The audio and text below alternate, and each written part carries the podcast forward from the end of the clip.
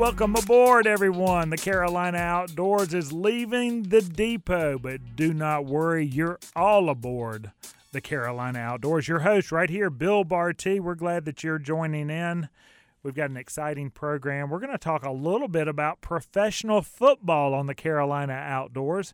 We've got Sharon Thorsland that's going to come um, into the studio and talk to us about her 24 seasons and the personality the personality of the Carolina Panthers.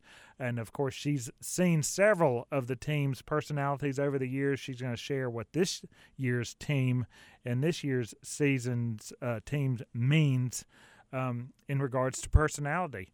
Uh, we're also going to talk to Scott Wurzbacher. He's the host of Inspire Campfire, the podcast that helps uh, share the stories of people getting outdoors and doing adventures and what those people and stories and adventures are. That's going to be covered here on the Carolina Outdoors. But before we get into that, just recently, just this week, we had the Guinness Book of World Records that stripped one of the iconic, the most famous, the uh, best mountaineer in the world from his record. The Italian native Reinhold Messner became the first to climb the world's 14 highest peaks that stretched beyond 8,000 meters. Um, only a few people have done that. Only a few people have done that without supplementary oxygen. My, uh, Messner was one of those people dating back to the beginnings in 1986 and is recognized by many as the greatest climber of all time.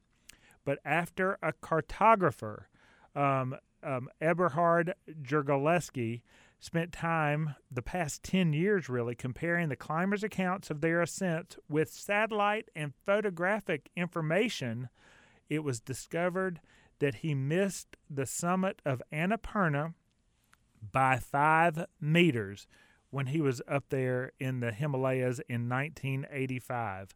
Because of this, the Guinness Book of World Records or Guinness World Records used these new calculations done from, done from an office, a home office by Jer- uh, home office that um, he did not uh, get to the top of these peaks and therefore was stripped of the accomplishment. Um, Ed Viesturs, another famed mountaineer and climber, is now listed as the uh, world record holder, uh, that title holder now.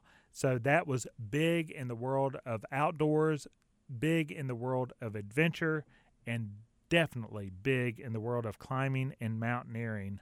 Uh, Reinhold Messner um, has been stripped of the records. Of course, um, uh, many, including Messner, slammed Guinness for this decision that came about from the, the studies and photographic information that came from Jurgalski uh, the cartographer. So that's been in the news.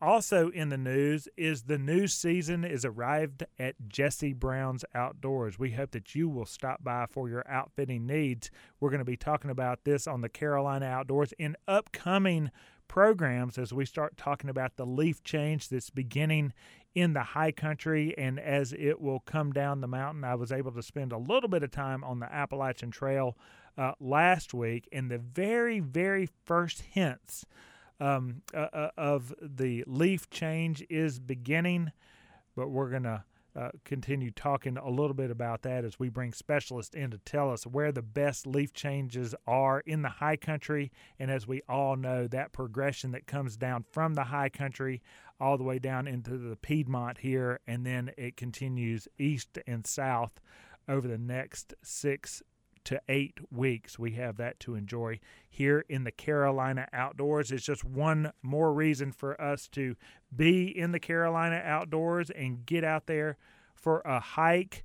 It is also the beginnings of the delayed harvest season. The delayed harvest is because these fish in these streams, about 32 of them um, across western North Carolina, are full and stocked full of rainbow brook and rainbow trout. These trout, these thousands of trout that trout that go into these streams are ready for you to be to catch them recreationally, but catch and release them so that someone else can enjoy the sport of fishing, or in the case of Jesse Brown's, fly fishing. And we've got a brand new uh, head guide and lead instructor that has joined us at Jesse Brown's. You can read the bio at jessebrowns.com. His name, Elijah St.